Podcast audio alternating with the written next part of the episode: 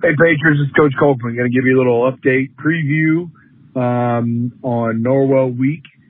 Um, you know, I think this week in practice, we just want to continue to do what we've been doing. Uh, we've shown uh, positive results.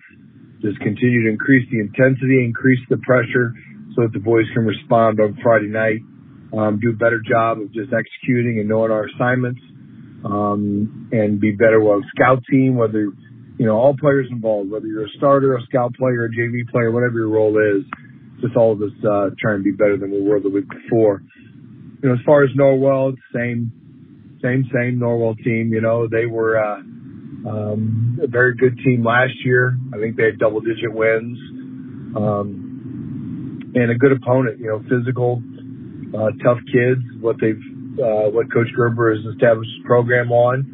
Um, so, and they play in a tough conference in Northeast Eight. So it's going to be a great challenge.